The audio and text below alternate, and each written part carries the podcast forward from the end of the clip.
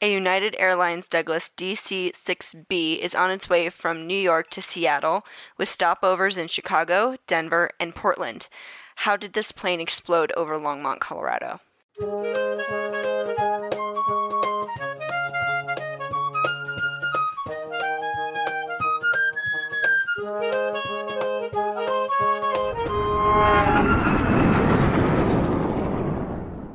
Welcome back to the Hard Landings podcast, everybody.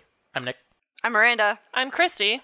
I'm Sarah. This Yeah. is mine and Nick's roommate. Yay! Hello. She listens to us record all the time, and now she actually gets to be a part of it. She's usually like always around, but never I've been uh, impromptu on a couple episodes, I think. Yeah. kind of in the background, yeah. But now she's actually here today. Yay. This is uh, thanks to Mike, our patron. This is another one of his recommendations. Thanks, Mike. And actually, we really wanted to do this one anyways. This one has literally been on the list like since the beginning. We just never really kind of knew when it was going to fa- fall because we had different plans with it, and Those plans fell through. those plans fell through. But that's okay because we want to have some fun with this anyways. And this is also local. Tis local, and we will be changing things up a little bit, which is part of why Sarah's here. We are Yay. we are doing something completely new today. Okay, so what are we covering today, Nick? So today we are covering United Airlines flight 629. This is an oldie. This happened on November 1st of 1955. Old, old, old. Yep. This was a Douglas DC-6B with the tail number November 37559. A DC-6 is a big giant quad prop piston airplane. That doesn't sit very many people. No, it doesn't seat very many people, but they were very luxurious because it was 1955. And these airplanes were, were definitely heavy use at the time. They were more capable than the, the smaller DC 4, and they were became very heavy use with some of the airlines. They became their, their flagship aircraft during the 40s and early 50s. And then jets started to come into the picture. So, is it a jet? It is not. Oh, No, because it's This a is a- piston airplane. This is a piston airplane. Gotcha. Here, let me. it, it doesn't use the normal jet engines that w- we know jets to have now today, commercial jets. Gotcha. The captain for this flight was Lee H. Hall. He was 39 years old. He had accumulated 10,086 flying hours, of which 703 hours were on the DC 6B. 10,000's quite a bit. He's pretty experienced. Especially, I feel like for that day and age. Yes, yes, definitely. The first officer was Donald A. White. He was 26 years old, so pretty young. He had accumulated 3,578 hours, of which 1,062 were on the DC 6, so he actually had more experience on the airplane, but significantly less time overall. And then the flight engineer was Samuel F. Arthur. He was 38 years old, and he had accumulated a total of 1,995 hours, of which 336 were on the DC 6. He was also qualified as first officer. Yes, he was. That will be the crash crew. Okay. This flight was to be from LaGuardia in New York to Seattle, with stopovers in Chicago, Denver, and Portland along the way. So, pretty long flight, especially in the DC 6. DC 6 was more powerful than DC 4, so it could cover time quite a bit quicker. You might remember the DC 4 from our Northwest flight that disappeared into the. Uh, Michigan River. the Lake River. Michigan? Lake Lake Michigan. Michigan. Why did I say Michigan River? Oh my into Lake Lord. Michigan, and that Lake airplane that airplane had to fly lower and slower than this airplane. This was actually a pressurized airplane. However, it still didn't have the fuel efficiency as jets do nowadays. Oh, so no. No, I'm no, assuming no. that's why they need so You're Oh, many talking ab- stopovers. You're talking about an airplane that has way more cylinders than your car, and I mean each engine on its own has two, three, four times the cylinders of your car. So this was a radial engine. So in other words, the pistons were organized in a circle. Yes. As you can see, I'll put a picture of this on the website. 18 cylinders. This was an 18-cylinder engine. Just one engine, and it had four. Wow. Yep, it had four 18-cylinder engines. You can imagine this is also a maintenance nightmare. There's so many Oh yeah. so many unbelievably powerful moving parts on this airplane. And also, each one of these cylinders, you have to think the cylinder on your cars, eh, you know, it's about maybe four inches in diameter, maybe. The cylinders on this would be mm, way, way bigger, usually 8, 9, 10, 12 inches in diameter. And the engine weighed 2,350 pounds. So they were each. also extremely heavy. Um, are they not normally in a circular like form like that? So in your car, there's a few. There's very rare occasions that they put radial engines in cars. Almost never, because it doesn't make much sense. It makes sense when it comes to turning a propeller, because of the way radial engines operate. However, the pistons in your car are typically either in a V or a flat or straight. So our Yeah, so if you see right there, yeah, instead of it being Here. all the way around, it's just straight. Yeah, they're in a straight our most plane engines in that circular kind of construction. line. They propellers were- are. They were back then. Most of them were. There was the occasional airplane that wasn't, i.e., the P 51. The P 51 was a very powerful car engine, actually. What? Yep. Oh, that just looks like a car engine. That's because it. That's because essentially it was. It was. It was a toned up car engine that was unbelievably packed with power for Okay. the size of that airplane. But anyways, that's a small tangent. Interesting. Okay. So this airplane could be a maintenance nightmare, but they were also workhorses. I mean, they used these things like nobody's business. They were noisy. They were rattly. They were big. Which that's what happens to airplanes back then. Yep. Nowadays they're not quite that bad. Right. The flight was routine to Denver through Chicago, and it landed at 6:11 p.m. in Denver, 11 minutes late due to some ground delays at the previous stops. While at Denver, the plane was refueled with 3400 gallons of fuel, and it was checked for the continued flight. So in other words, they just made sure there weren't any major maintenance problems or anything before it continued on. No maintenance work was required or performed on the aircraft while it was on the ground in Denver. There were to be two, two, two crew changes on this flight. One was to take place in Chicago, and one was to take place in Denver. Crew change in Denver would then carry the plane on the way all the way to Seattle. So that's why we said this is the crash crew. Yes, this was the crash crew because the airplane originated with one crew, changed in Chicago, and then changed again in Denver. Oh, they're all completely different. Crews. Different crews. Yep. they so changed this completely. is the Denver crew. Yep. And where were we coming from again? I'm sorry. Chicago. LaGuardia. So LaGuardia to Chicago, Chicago to Denver. Yeah, so LaGuardia then is New York. Denver to Portland, Portland to Seattle. Gotcha. Yep. And was this like a commercial? This was, yes. Yes. This was United Airlines. Yep. Okay. Okay. The new crew took the plane at Denver and arrived at the airport with plenty of time to prepare for the flight. The flight crew's prep for the flight was normal, and they were briefed on the weather conditions at the company office, as well as the forecasts for the route, which informed them that the Denver weather had a ceiling of 9,500 feet MSL, so not not very high. Like 4,000 feet. Yes, and it was overcast. Visibility was 10 miles at the ground. Temperature was 36, dew point 30 degrees, so cold. Winds were southwest at 5 knots, so not very much wind. But altimeter was 29.84, which is actually very dense. It's much better than a normal day. Here in Colorado, we don't ever usually dip below 30.00, which is high. That is that's density would be very very low. So this tied with the overall forecast for their route indicated that they would be on an instrument flight rules flight. So in other words, IFR, meaning that they would be flying entirely by instrument for their their flight. They wouldn't fly it visually. The rear cargo area was unloaded completely of the mail and luggage, which was all for Denver. It was then loaded with luggage and mail cargo to carry for the remainder of the trip to Seattle. The weight of the aircraft, after everything was loaded and added in Denver, was 91,746 pounds, which was 1,954 pounds less than the permissible gross takeoff weight. So, pretty heavy. Pretty heavy airplane, but could be worse. I believe our Northwest flight on the DC 4 was 10 pounds underweight, something like that. Seven Cutting pounds it close. seven pounds under gross weight. This flight taxied to runway eight right at Denver. But this was at the old Stapleton Airport, not at Denver International. Which Yes. is no longer there, right? Yes, is long gone. The It's where- tower's there, but that's it. yeah, it's where like the Northfield Shopping Center is and all that now. At 6:44, the flight was in the run-up position where it was given its ATC clearance for the flight to Portland. So in other words, it was given all of its required routing all the way to Portland. This clearance included a compulsory check-in point along for them to check in with the, the air traffic controller as they were to cross over cross through 18,000 feet headed for their assigned altitude of 21,000 feet. So in other words, they would check in at their 18,000 feet crossing with air traffic control just to let them know where they were.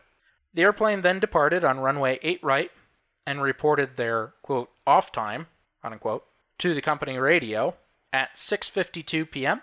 and then reported passing through the Denver Omni or omnidirectional radio frequency. Basically, i- it's a reporting point for them Okay. at 6:56 p.m. This was the last time that the plane would be heard from. When did it take off? at 6:52. So 4 minutes later they reported over the Omni and that was the last time they'd be heard from. Bum, bum. So very very shortly after takeoff. The airplane was flying over Longmont. It's a town just north of Denver. We know it here. It was flying over Longmont at approximately 7:03 p.m., so only a short time later. The airplane suddenly violently broke apart and fell to the ground. All 44 on board perished in this crash. The Denver tower controllers saw two white lights, one brighter than the other, appear in the sky north northwest of the airport that appeared to fall to the ground. Both lights were observed for 30 to 45 seconds and seemed to fall at about the same speed to the ground. Radio calls were then made by all radio controllers in the area to see if any aircraft were in distress. All flights except United Flight 629 were accounted for. The wreckage of the aircraft was spread over a six square mile area, so massive area. Pieces of low density wreckage, such as paper, were found up to nine miles away from the main wreckage site. That is far. What caused that? We'll, We'll get, get to that. into it. We're not just going to jump into it like that. We're going to keep you in suspense. Okay. well, yeah, but This I, is going to take you for a ride. Just wait. Many pieces of the aft portion of the fuselage were found dispersed in one specific area and appeared to have been shattered. Much of the fuselage and wings appeared to be torn apart before impacting the ground. and I'm sorry. What part of the plane is that? the back. the back. The back. The aft is the back. Yeah. And it was smashed, The the back was Shattered. completely shattered, Shattered. Yeah. is which what it appeared, appeared to happen before. to be. Yes. Yes. Yeah. The whole fuselage and the wings all tore apart. So In the the body of the air. airplane and the wings all appeared to be torn apart before impacting the ground. Hence the six Having- square yeah, mile area. Having that large of an area with wreckage usually means nowadays we know it usually means that an aircraft broke up before it hit the ground. Gotcha. If it's if it's all within a pretty like if it's about the size of a football field, you know the plane was intact when it hit the ground. And you can pretty much tell depending on the crash that where the air like where all the airplane is. Yeah. If you can't find it within, you know, the immediate space of the airplane, it's probably because it broke off at some point during flight. Gotcha. and the age range on this flight was very wide. The victims ranged from 13 months to 81 years. Jeez. Yeah. Numerous telephone calls soon began coming in from farmers and other residents near Longmont who reported loud explosions and fiery debris falling from the sky. I'm reading this off of Wikipedia. Yep. Don't yell at me. This this Conrad Hop basically he was a farmer who lived nearby, reported what he saw and heard, and then called his wife and said, "Call an ambulance, call the fire department, get him out here. Looks like there's an airplane crash."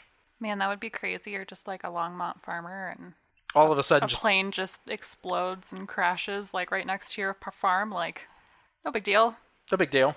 No, yeah. Mm, I would probably be a little traumatized. Yeah. Probably. That- And all this happened, I mean, like 30, 40 miles from here. Yeah. Back then, though, it was not as dense as it is now.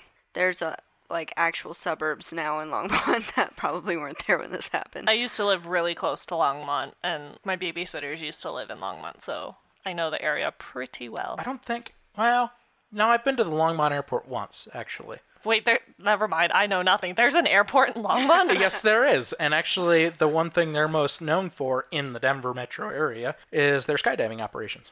Skydiving? They Well, do dang. skydiving there.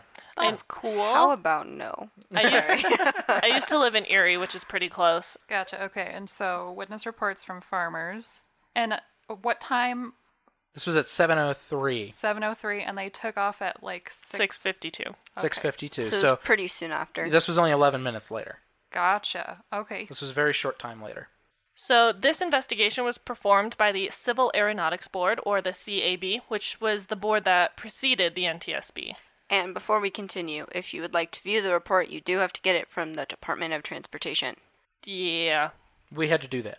you can, like we've said before with other crashes, you Old can ones. get it. They will give it to you. It's You just- public knowledge. You just have to ask for it. Yeah. But I, if you've ever gone to the website and wondered why you can't get to it, you go to the, You have to, the like- C dot website. That's why. Well, and Or you have, just the Department of. yeah, the dot. Yeah. Trans, dot, dot. Not C dot, but dot. And you have to, like, make a registration, whatever. You have to sign Yeah. up for it. And So, I did all that. That's how we got this. yeah. Anyways, you can too. Based on witness reports early in the investigation, the board knew they were in for a wild ride, unlike any other investigation they had ever done before. And unlike anyone we've ever done before. Why? You might ask. Witnesses heard an explosion while the plane was still in the air, specifically a huge explosion. This, coupled with the weird smell of explosive residue, already led them to think that this was not a normal crash. Due to the wonderful weather conditions uh, known to Colorado, which we have talked about before, It was also November, so it's cold. as wonderful hell. weather conditions. this investigation had to move indoors, as it were, so further theories would have to wait. The wreckage was moved to a nearby warehouse where investigators began rebuilding the aft fuselage of the plane. Why that area, you might ask? That's where the explosive smell was the strongest and where there were a bunch of suspicious looking soot smudges. The smell actually was very pungent on some of the remaining luggage and mail sacks from the baggage compartment. Now, imagine you were putting together this puzzle. Normally, when you put together pieces of a puzzle, they're all generally about the same size. What investigators were noticing was that the size of their puzzle pieces got smaller and smaller towards a certain area. What might be ascertained from this? The pieces got progressively smaller towards a point in the number four baggage compartment, below the aft buffet and the left center and left of the center line of the airplane. And the pieces were smaller coming from all directions, which means that whatever caused this disintegration started here and was not a directed force, but rather just went outward. It was literally disintegrated. Yes. Yes. From that point. So it went from bigger pieces to medium pieces to smaller pieces to nothing. There were pieces missing. That's a big yikes. Yes, it Yep. is. and it gets that. even It's a big scarier yikes. from here. Whatever caused this went upward through the cabin floor, downward through the fuselage, backwards through the baggage compartment, and forward through the bulkhead, All at once. all at once. Like a zigzag. Yeah. Metallurgists also examined these puzzle pieces, as it were, in this part of the plane and found no evidence of fatigue cracking. As we've discussed on this podcast before, the iconic footprint of fatigue cracking is straight edge cracking, which only occurs if the crack propagates over time. All of the edges of the pieces in this instance were jagged and rough, indicating that fatigue was not a player in this game. which would be like a maintenance issue. Yeah. Otherwise. Right. Yes. Investigators performed further tests and found no evidence of malfunctioning controls or structural failure. The propellers all had evidence of high speed damage, indicating that they were more or less operating properly until the crash. Review of, the, of United Airlines maintenance records as well as conditions of their other planes showed no evidence of maintenance failure. Allow me to emphasize this. There is nothing explosive inherently in this area of the plane. Do they not do like routine checks? Absolutely. They did one in Denver. Yep. Huh. So totally normal. So all that remained was to send the pieces to the Federal Bureau of Investigation, or the FBI. Ooh, Yep. spicy. And it, the plot thickens. Plot thickens. thickens. The FBI labs determined that the residue contained sodium nitrate, a key ingredient in dynamite. Wow. Another component found was manganese dioxide used in dry cell batteries, which, when added to 11 other materials found, led them to agree that an ever ready hot shot battery was used. The battery, plus the more obvious dynamite, led to the conclusion of an intentional explosion, explosive placed in the luggage that was in the number four baggage compartment. Okay, I don't know if I'm allowed to ask this question, but so that was one of the passengers' belongings? Yes. You bet it was. You Oh. know it. Okay, Things just get far rockier from here. oh Great. yeah. great.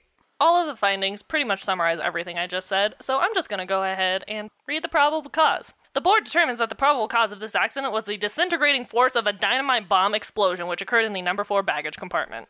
So we know that this airplane was blown up. Intentionally. Yes. So for this the is first time ever. so this was not only our first intentional crash. This is not An accident. an accident. This is our fir- the first time this was not an accident on our podcast. This was also the first time in history Ever. ever. In 95? Yep. In 55. 55. Oh, gotcha. Not oh, oh, oh, oh, oh, In 55. in 55. gotcha. Okay. So was like customs not a thing then? Well, th- it wouldn't have gone through customs even if customs was all was a thing domestic. because it was a domestic flight. But even then, TSA didn't exist. No. Yeah, that, This that really no. I mean, at the time, you could Metal literally detectors weren't a thing yet. No. You would walk up literally like you would you would drive up to the airport, park your car, Walk straight out on the ramp, hand the guy your bag. He'd throw it in the luggage compartment. You walk right on the airplane. Oh my gosh. As long as you had Yeah. a ticket in hand. The only reason you had to go inside was to get to buy the ticket. Yep. And other things, which we will talk about. Yes, we will. Yes. And when did like commercial flying become a thing? really, commercial Like flights. the 30s, Eh, 20s. 20, okay. Believe it or not. Well, yeah, because that's when airports And- started to become a thing and after really- being air bases. I think the first commercial passenger was actually in the teens. so more than 100 years ago. But but this would have been when commercial aviation really picked up because during the war everything stopped basically.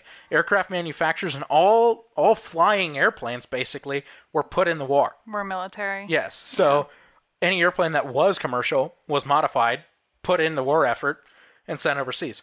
And then when they came back, they were remodified, anything that didn't have bullet holes in it. And it's true. Recycle them. it's true.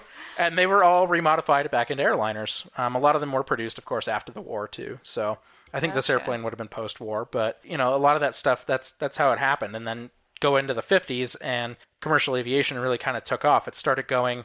You know, it was still kind of in the 40s into the mid 50s. It would have been more for the elite, the rich, those traveling. That really, you know, maybe a once in a lifetime kind of thing.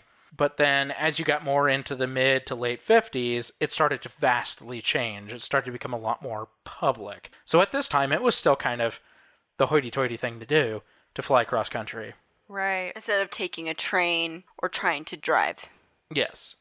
So that's part of why it wasn't super restricted. There weren't a lot of people traveling. It wasn't super common, and the people that were traveling generally were doing it for luxury purpose. And there was no reason for anyone to think that someone would intentionally blow up a plane. No, I mean it really was like a, a luxurious It's like thing. how kids used to play outside and talk to strangers because back then no one would think that someone would pick up a kid and kidnap them type thing. Not to say it didn't happen.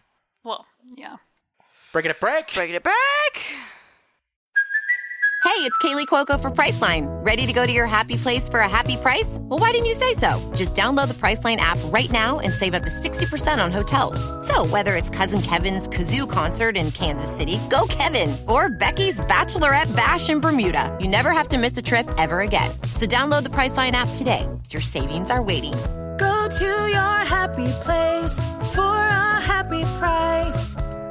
Go to your happy price, price line. And we're back. I've been recording for a while. That's okay, fine. cool. So, what my part of the podcast is now is talking to you about what happened and why this plane was blown up. So, we're going to talk about John or quote unquote Jack Gilbert Graham.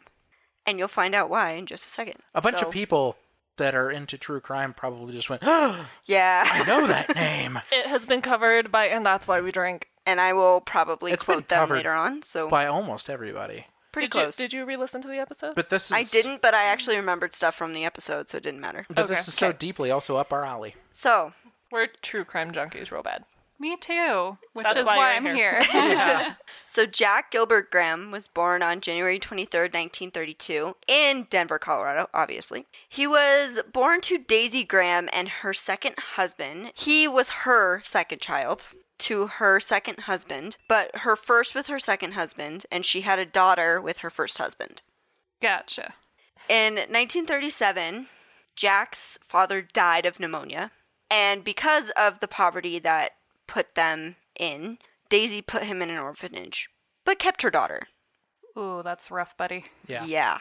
So she claimed to say that she couldn't handle her five year old son, but apparently could handle her daughter, which, by the way, did not give an age on her. So in 1941, Daisy, again, who was his mother, married her third husband, Earl King, who shortly died after their marriage, which makes me kind of s- curious because all three of her husbands died. Shortly after being married. Yeah.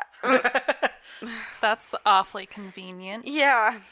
Uh, and this actually put her into great advantage because she had an inheritance from her husband, which caused her to become a very successful businesswoman. However, despite her new wealth, she did not get Jack from the orphanage. They stayed estranged until 1954, which I'm assuming he came back to work in her restaurant, which is where she was a successful businesswoman. And it was said by many people who knew them that they were horrible. They had a horrible relationship. They continuously argued, uh, and she always had a better relationship with her daughter than she did with him. So, to give you some background about him, he was stuck in an orphanage for a long time, but he had a huge history of being a forger. At 16, he tried to forge documents so he could join the Coast Guard, only, I'm assuming, so he could get out of the orphanage. It's a good motive. Because it's kind of horrible when you get put in an orphanage when you're five. And your Really. mom's still alive. And your mom's still alive, your sister's still alive, no one comes to get you at all, ever. They don't even come to visit him. Well, no wonder why he was uh, a little crazy. Yeah. So, when he was 19, he started forging checks. And he spent about $4,000, which, by the way, is a lot more in our money than it was back then, on a road trip with said forged checks. Did he get away with it pretty often? Ironically, he was caught, and his mother paid him out so that Bailed him he out. would not go to jail. Well, she paid his fees so Yes. he wouldn't go to jail. She didn't bail him out because he never went to jail. So four thousand dollars in nineteen fifty four is worth thirty eight thousand dollars today. Wow. Pretty Yes. solid chunk of money. He has, had also been convicted of illegal gun possession and bootlegging alcohol, because this is prohibition, mind you, or close to, into states that had prohibition, so illegal alcohol. Yeah. So he stayed uh really estranged from her, like I said, until about 1954, which, by the way, he was 22 years old at the time. Had a horrible, horrible relationship with his mother. So, the day of the flight, he decided to go with her to the airport. Oh, and they were going for the holidays and weren't bringing him. Yeah. She was en route, en route to Alaska to Oh, visit yes. her daughter. Oh, so her daughter now lived in Alaska. Who is Graham's half sister? Right. Right, because it was Yes. with her first husband. And so she was bringing presents and things with her. And he wasn't allowed to come. No. So he took her to the airport and convinced her to buy life insurance, which until the 1980s was sold at kiosks at the airport. Ah, Yes, it was. You could buy it last minute before you got on an airplane. And- People were that f- afraid of flying, which, to be fair, things have changed so much. And there was kind of a superstition that if you did it, your You plane wouldn't wouldn't crash. huh. So he convinced her to buy life insurance. Well, I'm sure that uh, I- ideology behind it like helped him get her to actually buy it because it was like lucky or whatever. Right. Yes. So he shipped her off on the plane, and the plane exploded. Well, one of the presents that was in her luggage was actually the bomb Uh, that he made at home. Wow, that, That- present was the bomb. That he, I'm so sorry. Oh, he had disguised it as a present and put it in her suitcase. From him to his sister? I'm not sure. It didn't say. I just I know think that it was from him to her, and he told her you cannot open, open it yet. Yeah. And then it also was really heavy. So his mother actually had to pay extra money to get it on the plane. Oh wow. Mm-hmm. Yes. So he had convinced, eventually convinced her to buy the life insurance for his own gain because he got about close to forty thousand dollars in life insurance from that, and it was close to four hundred thousand dollars in today's time, which is a lot of money, considering. Gotcha. So uh, when I first started listening, I assumed that the person that blew up the plane was on the plane. And he But they were not. Was not. He hated his mother so much that he was willing to blow her up along with several other innocent civilians. so he could get a life insurance payout. Not only that, but the reason why I think they caught him was because he also set his mother's restaurant on fire to collect the $1,200 in insurance money after he blew up the plane. like pretty shortly after. Yes. Wow. that would pretty well do it. I was gonna say And that they were doesn't- like, that doesn't she was send up any red on flags the or plane, anything. and he also wanted to collect money on this. So my assumption would be that they put two and two together and went, uh, Correct me if I'm wrong, but also because the bomb was timed, he had actually rushed her to the airport late, Oh yes, And he Yes. did. purposefully th- making her think that they were just running behind. Right. But he had actually done it for timing. Well, not only that, but he actually meant for the bomb to go off over the Rocky Mountains, not Longmont. But because the plane was delayed by 11 minutes, it went off 11 minutes before it was initially supposed to. Wow. So, So- he really thought this one. He thought through. this one out. So he thought if it So I was gonna say, what would he gain by it exploding over the mountains? You can't find. you can't a lot find it. harder to Back figure out then, what It's happened. a lot harder not only to find the wreckage, but also to be able to figure out what happened. Because if it exploded over a, a long period of, of time or um, space, excuse me, it would be harder to find the fragments to put them back together to figure out how the plane Also, you crashed. figure if it happened over a city, there's witnesses, and if it happened over the mountains, it's a lot less Then likely who knows that, what actually happened? that people Right. actually saw it blow up. and it would probably have taken depending because of the day and they didn't really have radar back then etc etc there wouldn't have been any knowance that this plane crashed until it didn't arrive at portland and at that point they wouldn't know where it crashed so Right. that might have been part of it too is h- him trying to make sure that it never was found but it unfortunately the plane was running 11 minutes late and so it exploded over longmont instead of the mountains Wow, devious. And not only had the restaurant been lit on fire, it had actually exploded. yeah it had a gas explosion Quote unquote. A mysterious a mysterious gas explosion. So he- mysterious he, tried to make it look like there was like a gas leak and nobody knew about it. Right. But he had just taken out an insurance policy on that. and he collected so investigators put two and two together and eventually went mm, this isn't right Something's suspicious. and he was eventually arrested. Like I said, I don't know exactly how they caught him. I think he was probably just thinking no one would ever have thought that someone would do something like that. He probably wouldn't have gotten caught. Obviously, he did. So, during the trial, he did not show any signs of remorse and stated he felt no guilt from killing the 44 people, including his mother, even though his primary target was his mother. So obviously something was mentally very wrong with him. Well, I think I mean would when you got dropped off at five in an orphanage by a mother who wasn't dead Right. and then never picked back up, even though she had the money to get him. I mean, come on, I would be pretty pissed off too. He I was mean, he was only slightly sure. bitter. Sure, only, but, only slightly. sure, but that doesn't mean you need to go blow up an airplane over it. I mean, maybe not for you. oh, jeez. You can still be a good human being. I'm just saying, like, Well, he you can obviously be was not. angry about it, but you can also like Well, one move on thing- with your life. I was gonna say one thing that I don't understand is why didn't he just like be his own person and like why did he even go back to his mom? You know, I think it's because he was having a hard time just functioning as a human being. Obviously, because she bailed him out a few years earlier. right. forging checks, and Well- he never really got a job until he went and worked for his mom. I'm And assuming he obviously- worked for his mom. And obviously, money was a thing for him. Obviously, because he was Obviously. forging checks, and then he went on to do all this insurance fraud. Well, and it Right. might have been because he was put in the orphanage because mean- of low funds. I mean, it was during the Great Depression, so And a big part of that was like, I'm sure, you know, he felt like he was owed something, oh, I'm sure. Yeah. but still, I mean, yeah, it was it was a no bra- no bueno. no bueno. No bueno. Uh, he was convicted of killing his mother since blowing up an aircraft was not illegal at the time. oh my god. Yeah. So this is Fun probably fact. this is probably the craziest thing out of all of this to me. He blew up an airplane, but that wasn't illegal, so they couldn't charge him. Yeah.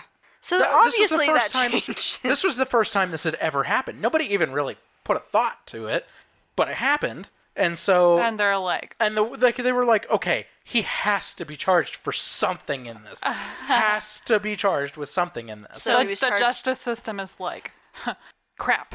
yeah. Yes. So he was charged with the murder of his mother because it- Premeditated they murder. figured out that the, he, it was premeditated. it was obviously. aimed at her, and unfortunately, they couldn't do anything about the rest of the people that That died. in died. the crash. Yeah, Oh my gosh. but he was convicted and sentenced to death. He was executed by the state of Colorado in 1957 via cyanide gas. Ooh. Yeah. He had to inhale the gas for 11 minutes before it killed him. Oh no. Is that is that painful? I have no I That don't was idea. quite the time. They uh, obviously do not long any longer do that, but I'm reading just some other things on the Wikipedia page. The trial that followed resulted in Colorado becoming the first state to officially sanction the use of television cameras to broadcast criminal trials, which I thought the first time was during the Ted Bundy murders. no, this was the first telev- televised criminal case. Yes. mi- Now it might have been only local, That's yeah, fair. I was gonna say like ever or probably but this just was. local. I mean, this was a big deal nationwide too. I mean, like Right, because this nobody was a- had ever thought this was a big that deal around the somebody world. would Like do something an like that. airplane Right. blew up on purpose because somebody did it. Like the whole world was kind of like, "Whoa, wait, that happens." He it said uh, on a website that I did some of my research on, which the source will be on the website, but it said that he had gotten the idea from someone blowing up a car to murder someone else, and he was like, "Well, why don't I blow up an airplane?" Same thing. Uh, he did build the bomb by himself, made out of dynamite, obviously, and he did mean for it to blow up over the Rocky Mountains, so that it probably would not. It would have been harder to get to the wreckage than it would have otherwise. Devious. And if this happened today, would that not be considered an act uh, an act of terrorism? yes, it would. Oh yes, definitely an act of terrorism. Wow. However, back then, even like prior to 9 11, something like that considered, I mean, the US just couldn't even think of something to be like that as terrorism. After 9 11, any bombing of a plane would probably be viewed as terrorism until proved otherwise because of what happened during 9 11. Right. So, but the point being is this never really happened until this happened. and everyone was like, that's a thing. Like, who would do that? Obviously, he had some horrible, horrible sick delusions Yeah.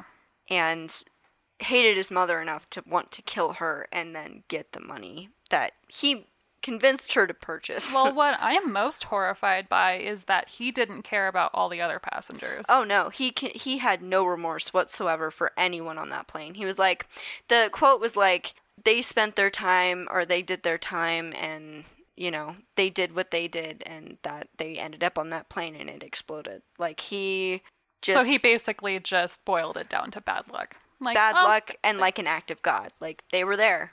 Oh well. That's what happened, and so I think that's what probably caused the jury to be like guilty. please, please get rid of this man. I mean, being that mistreated from that young of an age, One of the podcasts we listen to actually has a bingo sheet for serial killers. And one of them is like, yeah, bad childhood. yep, bingo. yeah. So if you Unless want to, they're like sociopathic, I guess, or psychotic, because then I feel like the childhood doesn't necessarily have to play a part. I mean, the childhood definitely played a part in this, I would say. But yeah, he definitely had something else going on. my it was guess would pretty bad. be he was a sociopath. I I have not found any kind of research to back that up. To be fair, but my guess would be due to his lack of remorse and the fact that he just did this for money and it was his own mother and he didn't care about anybody else on that plane would be sociopathic tendencies, if not psychopathic. But it, nah, it it's like borderline. If you want to know more about that side of things, there was- is a podcast we listened to that we've mentioned before, and that's why we drink. Do you remember the episode? Episode 87, I believe. So if you go listen to the, that episode of theirs, I took some of what I got from my research from that. They talk about a lot about him and his delusions and what happened to him when he was younger, even more detail than we do here. And they do a great job with it. It's The name of the Horrible. episode is Paranormal Fun Facts and Your Sister's Pony. Nice. they Because don't make his, sis- sense. uh, his half sister had a pony. Yes. She got a lot. Uh, she was spoiled a lot, and he got nothing, which is another reason why he was like, "Yeah, I'm just gonna kill my mom," and about 43 other people. So there you go. Fun. Yeah, that one was a rough ride, a very different take for our podcast. That's, Well, for that's sure. crazy that it happened in Colorado too. Yes, Tis local. represent or something. No, Fun bad. fact: He is in an unmarked grave. Oh, However, Where? he is close to where his mother is buried. Said like Fairmont or Fremont, Denver Cemetery, something like that. That sounds it's on the it's on the Wikipedia page that I'll have on the website, but it is unmarked. There is like some sites that you can go to th- where you can probably find it. There's like a gravefind.com type thing or whatever if you really feel into it.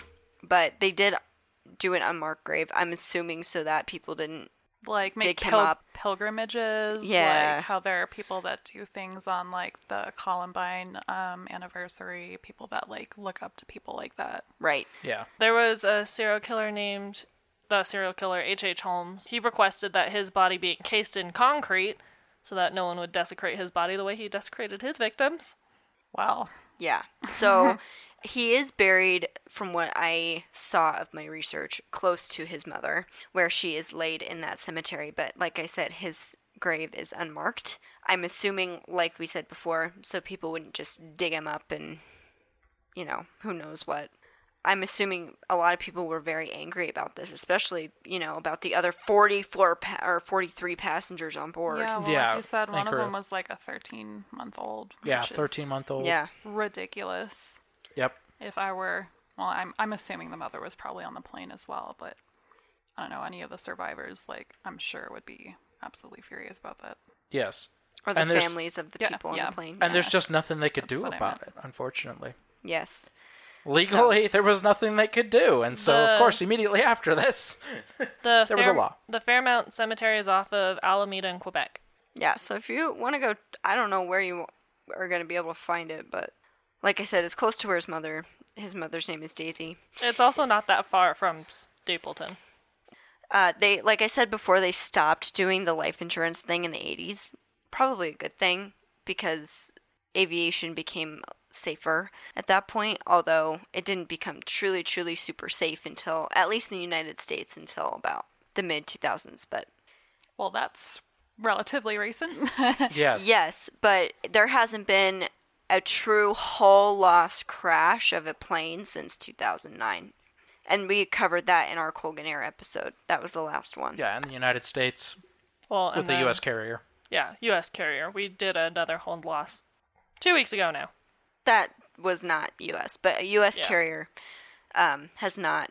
There have been a- incidents with uh, U.S. carriers like Southwest, but there haven't been huge whole losses and crashes by U.S. carriers in the United States since 2009.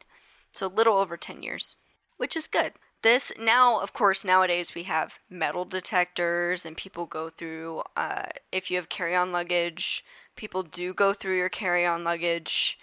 If you've ever found that you have a missing bottle of alcohol from your carry on luggage, someone who was looking through your carry on luggage took it. Yep. So they do look at all carry ons, they do look at all checked luggage. You do have to go through metal detectors. So this, uh, especially in this form, like dynamite would never happen again, ever. Ever. Oh, man, it is so different now.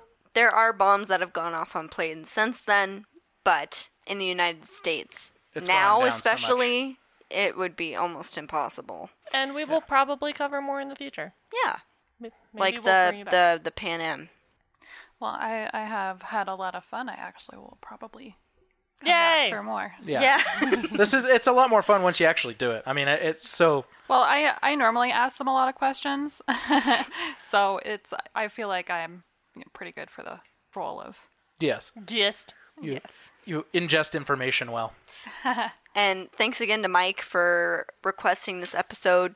We, like we said, we had other plans for this that fell through, but we're very glad we got to actually do one that we haven't done before.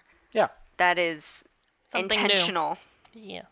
So if you have any other recommendations for something like this, let us know. We have quite a few. Like I said, a p the Pan Am that exploded. Um, We'll get that eventually. Eventually, there's a whole bunch of other ones that Are intentional. are intentional. like that if- hijackings. There's one hijacking in particular that makes Miranda really mad. So congrats. eventually, I'll cover that one. so congrats. You've unlocked a new category. They won't be that common because they aren't that common. Not like our other Not like our other ones. all no. of our other ones, and that is still our main focus because, to be honest, they're a lot easier to investigate because we just have a single report usually. Versus this one, which had one seven-page report and then a lot of other information elsewhere. supplemental data from other stuff. Yeah. So have a great week. We hope you stay healthy and stay Safe. smart and safe. And make sure to, you know, give us feedback, We, we Reckon- like it when you talk to us. recommend stuff, whatever. Yeah.